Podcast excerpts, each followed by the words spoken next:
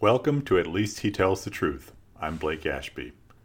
The truth is that this president does not respect the U.S. military or the special role it plays in our country. West Point is the school where Army officers are trained. The Army had called off the West Point public graduation ceremony, deciding it was not worth the risk to the graduating cadets. President Trump overrode the decision of his military, of his chain of command, to order West Point to hold a graduation ceremony just so he could give a speech. Family members were not allowed to attend. The Army had sent the pledges home, again, to protect their health. The Army was forced to recall the pledges, who were then kept in quarantine for two weeks to protect against the virus. The pledges were brought to the event for the president's speech and then were sent back home. Again, Trump overrode the chain of command to create an opportunity to give him a chance to give a speech.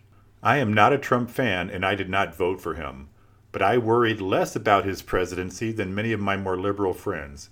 While I knew he would batter our institutions, I was confident that they would be strong enough to withstand it. I also actually believed that Trump would realize that being elected was dependent on being the leader of the whole country, not just those that voted for him the first time. And finally, I thought that Trump understood and respected the special role of the military, that they were the defenders of our nation, not the political prospects of any given elected leader. I was very wrong on every point. Trump did not recognize that winning re election would be dependent on representing the whole country.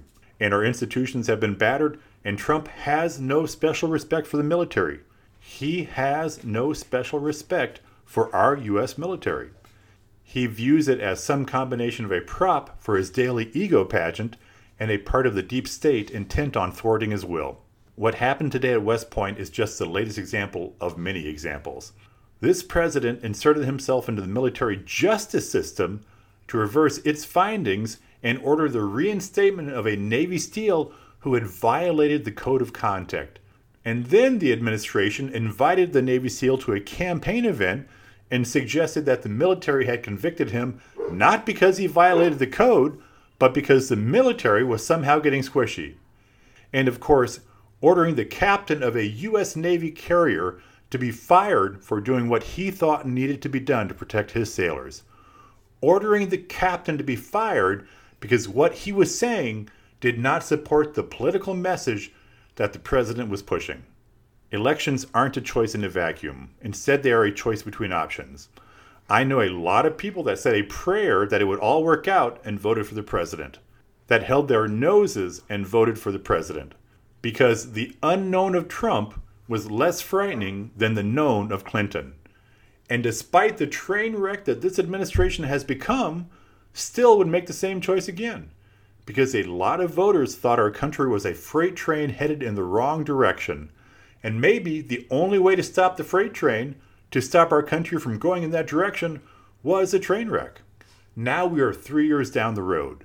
Everything I hoped was the case about Trump has been proven to be wrong. I am not sure if our institutions, our country, can stand another four years of his divisiveness. I'm not sure if the U.S. military can stand another four years with him as our president. We know who Trump is. We know how he will act. We know the damage he is willing to do to our country to keep feeding his ego. 2020 won't be an election between the known of Clinton and the unknown of Trump. It will be an election about what Trump has done to our country. I hope those many voters that respect and value our military understand the damage that President Trump is doing. I'm Blake Ashby. Thanks for listening.